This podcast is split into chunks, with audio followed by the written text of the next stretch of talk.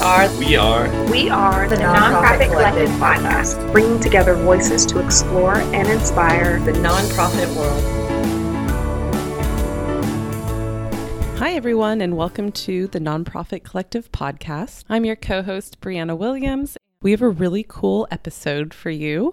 We were invited to the Nonprofit Management grad program at Columbia University to record a conversation between students in one of their marketing classes with the CEO of Giving Tuesday, Asha Curran. This was a very organic conversation that was held after their class, and the professor, Marcia Stepanek, invited us to come in and partake in this conversation. Marcia also helped co host a little bit of the conversation as well. This was such a wonderful opportunity for our podcast, and we really appreciate the support from Marcia and Asha and of the nonprofit management program at Columbia University. As always, we would love to hear from our listeners on what topics you're interested in us digging into deeper and or just any comments on the content that we have been putting out so far. You can find us on Twitter and Facebook at NP Collective Pod.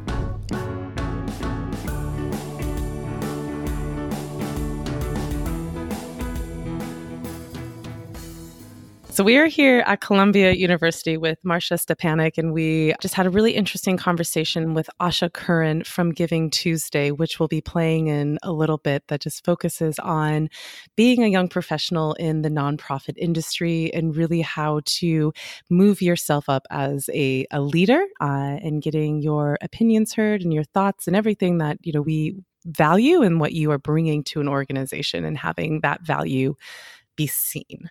Uh, but we did want to give Marcia some time to talk a little bit about the Columbia Nonprofit Management Program, as well as the class that she is uh, oversees and is the professor of the marketing, I guess, wing, you can say, of this program. So I'll pass it to Anna Sophia to ask a few questions. Yeah. So, Marcia, I would love to hear more from you and your background. I just realized we've never really talked about this before, but what brought you to the space? Why? Communications and marketing for nonprofits? Well, um, my training is as a journalist, and it goes way back a little bit to the last century, but it was always founded on um, holding power and money accountable. And so my specialty in the area was always technology, new technology.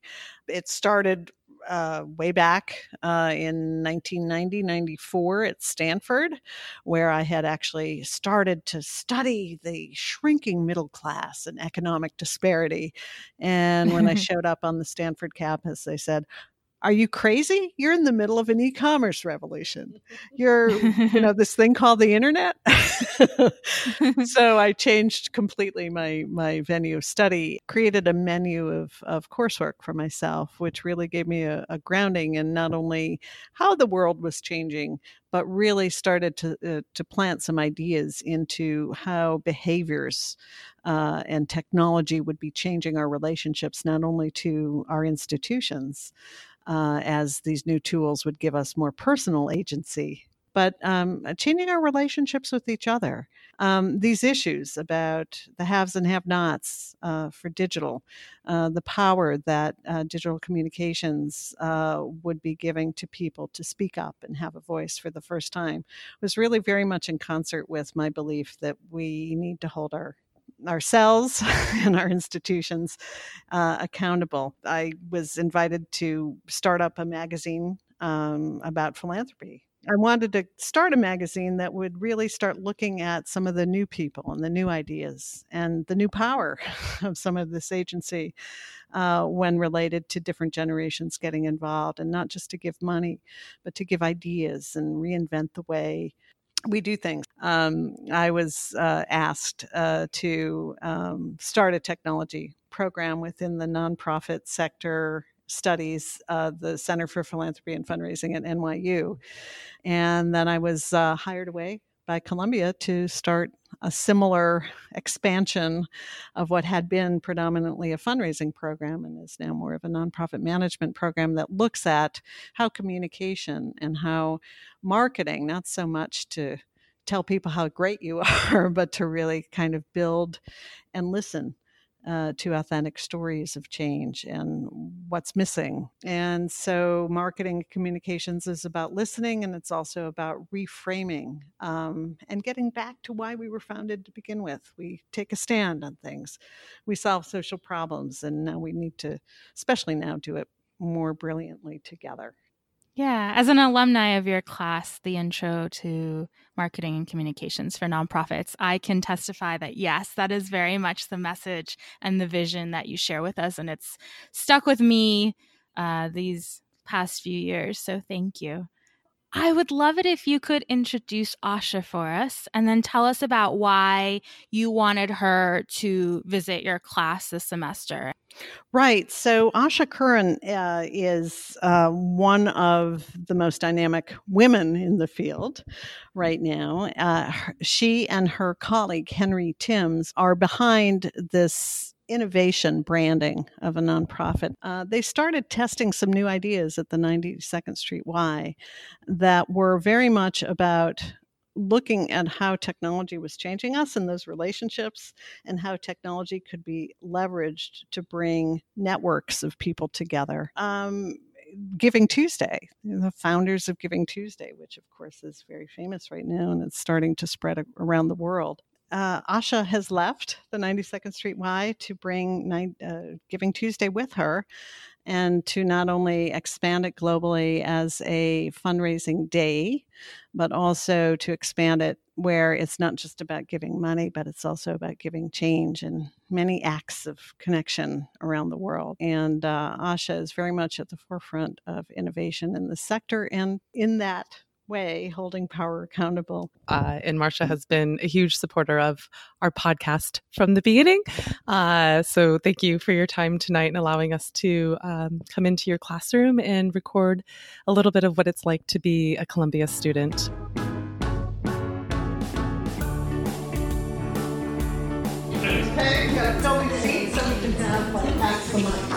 All right, so let's get let's go. Maybe if we start this conversation with um, some questions about culture. So I'd be interested in in maybe kicking off a conversation with Asha and maybe some of you, and hearing from some of you about um, all these new ideas and from where you sit within the nonprofit organization, regardless of your level.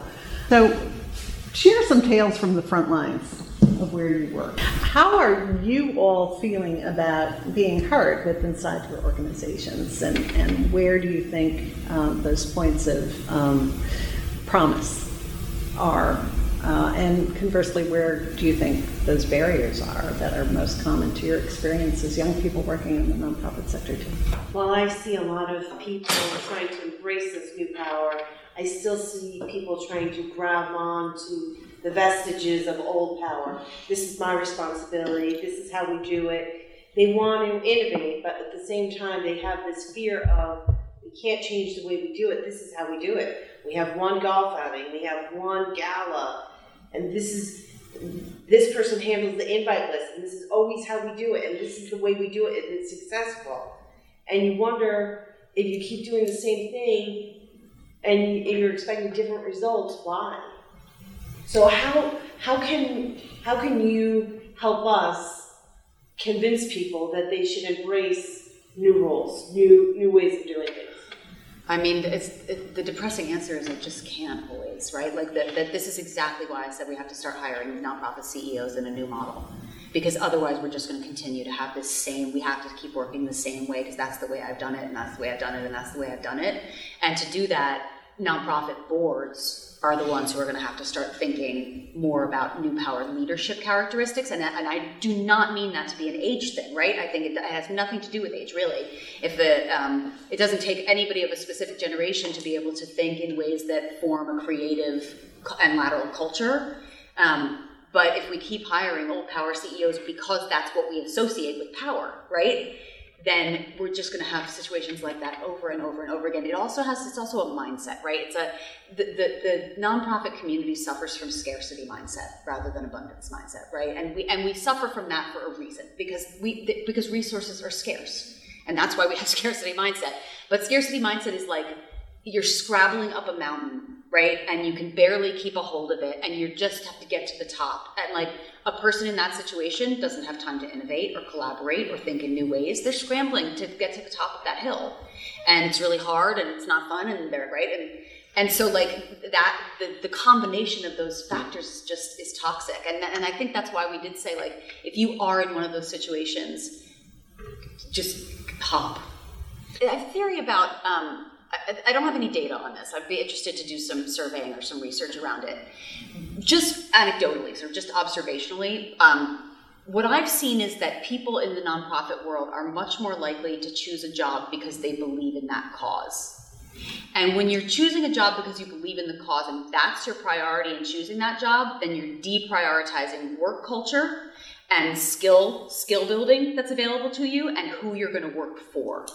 So I think too often we're choosing to work in toxic environments because we think that we're working for this cause that we really love.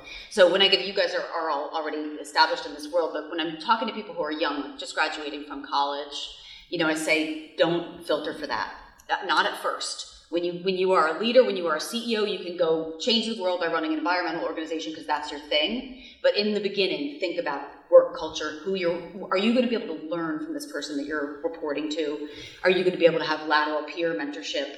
Right? What, not, you're not going to know all the answers to this right away, but even if you're learning it some of the way in, digging in isn't going to help, right? If you've, if you've done all the things that you can, then you want to be, you really want to be filtering for a healthier culture and a culture of innovation. It's it is so easy for leaders, nonprofit leaders, to do really simple, low lift things, right? Like having, you know, at the Y we used to have um, monthly, like sort of open community brainstorms. I ran them with our um, marketing director, and we just sh- shook it up every month. Like we did totally different, fun kind of brainstorming sessions, and we opened it up. Like 50, 60 people would come to them, and we would have them sit at round tables.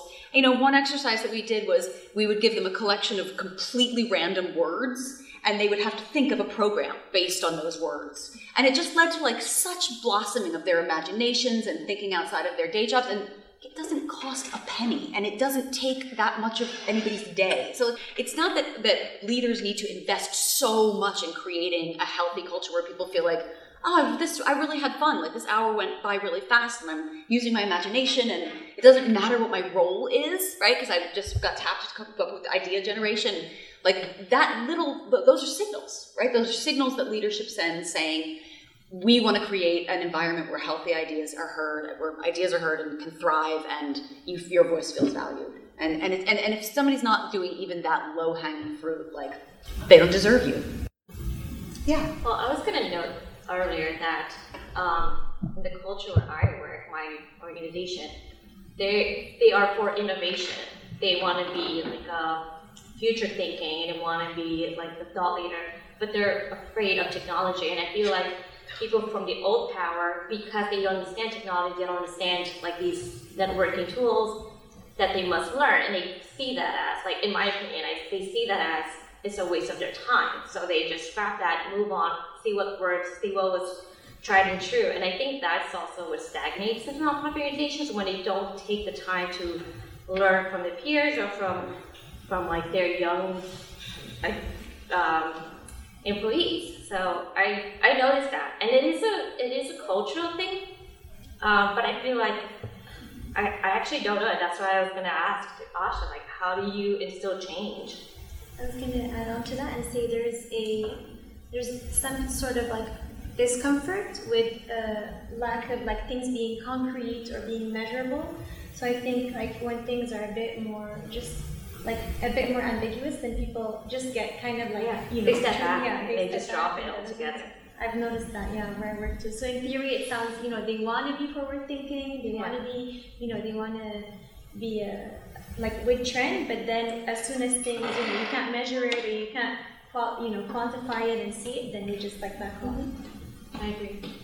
Yeah, I, I, amen. I just think I think everything you said is so completely right. It, right. I was in a meeting with a funder recently, and I was like going, you know, going on and on about like global generosity and you know democratic values and all this stuff, and the funder was like, "I'm really interested in what I think is Giving Tuesday's biggest accomplishment, which is that it's forced nonprofits to think about technology."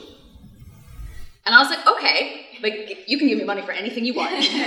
but but I think that was absolutely right. Like that, that that is one of the, the basic things and that nonprofits really are do tend to lag way behind when it comes to thinking about technology. And then when they do think about technology, they think about slapping a Twitter account on top of everything they're already doing and not actually changing any of their strategies or any of their engagement practices.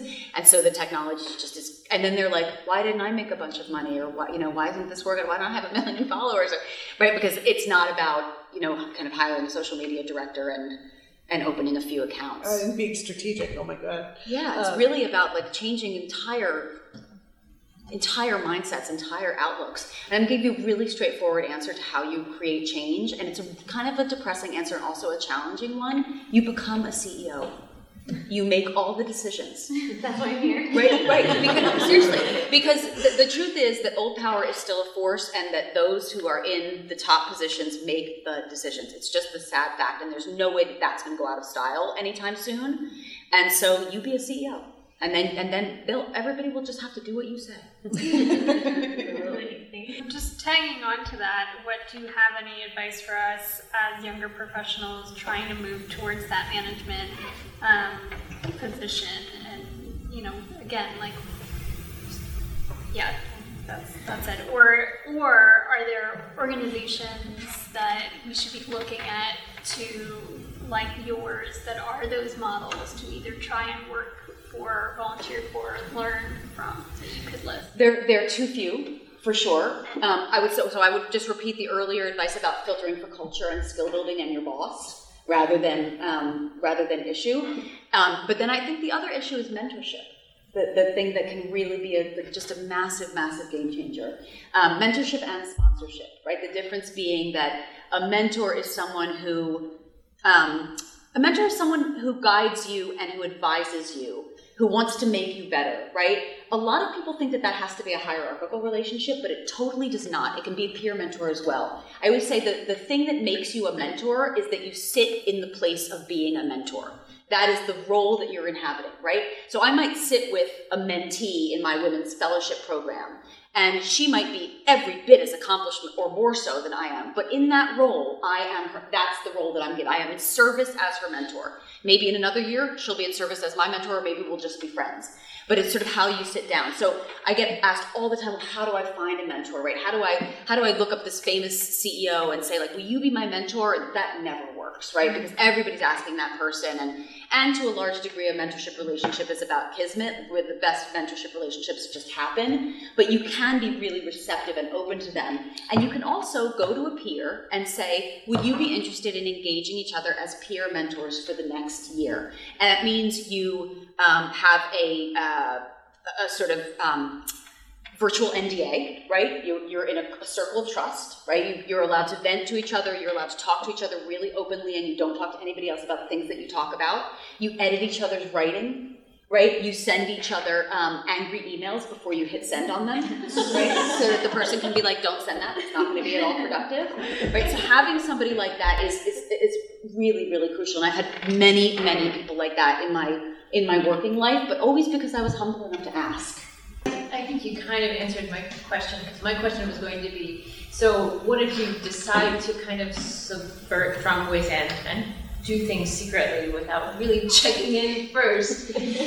How do you find those those people who are willing to like look at what you do and say yeah yeah yeah send I mean, that, that part is key, right? Whether it's a board member or just one kind of senior, more senior employee, um, getting somebody who at least is going to agree to look the other way while you do that kind of thing is, and you have the best sense of that, right? Are you working somewhere where you really don't have a lot of trust in anybody who's senior to you? Then it's probably not going to work. Another thing that you can think about doing rather than the sort of going rogue and just doing things on the on the down low is in starting something that will actually improve the organization, but also put you in a leadership role, right? So starting a um, So- a lot of people have started Ben Franklin circles, for example, in their work environments because they're totally neutral. They can be religious, they can be secular, they can be political or not political. They're really just very, very values based and very um, civic participation based. So they'll start them in their organizations and they're putting themselves in the role of a leader. They're like, they're convening each other, they're building a name for themselves.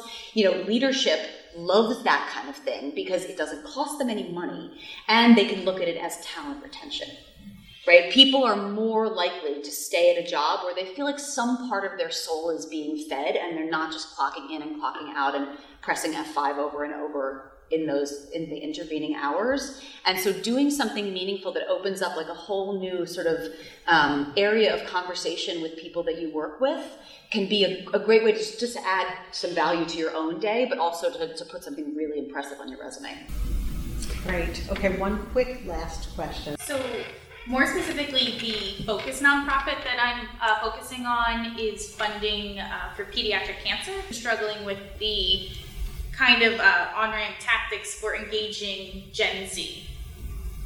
Oh, you know, I add something that I learned recently, some research on um, different age groups that I thought was really interesting. Um, Gen Z is going to present a whole new host of opportunities and challenges for those of us who are trying to raise money or um, get support for our causes. They just think about causes completely differently. And um, the, the research, I, I knew that. I have a Gen Zer myself. Um, but the research that was really interesting to me and made total sense is that millennials were about, especially the younger sort of end of millennial millennial generation, were about growing as big a social network as they possibly could, getting as many followers, getting as many likes, right, having as big a network as they could. Gen Z has swung the other direction, and they're much more likely to have very small, intimate, closed groups. So small Snapchat groups, Instagram chats, um, text message chats, right? So our part of our thinking, I think, has to keep up with the way that those folks are engaging. They're a massive generation. They have a lot of potential to make a big difference. But again, how are we engaging them? How are we thinking about the ways that they're thinking about their own networks? The research said, you know, you're basically dealing with people who are, are going to be influenced largely by four to seven people. Right? And nobody influences others more than their own social network, right? That, and that's another new power phenomenon. And your findings, uh, you had mentioned that out of, of this network people, that it was like the, the starlings analogy was seven people. Exactly. That's another reason I found the Starling thing so such an amazing, interesting parallel. Seven birds. Yeah, it's just incredible. it's incredible. Well, and Gen Z too, uh, that behavioral shift. Um, so much of it is uh, a belief in fairness. There's a. It's not so much uh, what millennials or baby boomers or everybody in between would think, but one of the biggest values is around fairness, Very and justice. uh, access, And I think I I think they're less inclined to think about donations as the way you make a difference. I have to say that. Like they are desperate for impact and participation. They are largely concerned with justice and fairness, but they don't necessarily feel like um, right, you know, clicking a donate button is going to be the maximum way that they can affect change. They, and, and why would they, right? They see real change being affected by movements, right? They see, you know, gun legislation being changed because of Never Again. They see men being toppled because of Me Too. And none of these things involve donations, right? Absolutely. They- and, and in some, many instances, they're completely disintermediated. There's nonprofits are playing no role in them at all, but justice is being done. Things are changing. So I guess a question for nonprofits becomes you, you can't engage with this generation the same way that you've engaged with other generations. You have to see that sort of holistic picture of how they want to participate and then give them opportunities to move up the participation scale. Well, on that note, and on behalf of the Columbia University Nonprofit Management Program and all of these wonderful students we have in this class, uh, we're very honored to have had you tonight. Asha, Thank thank you. you so much. pleasure. You're an inspiration, as Thanks. always.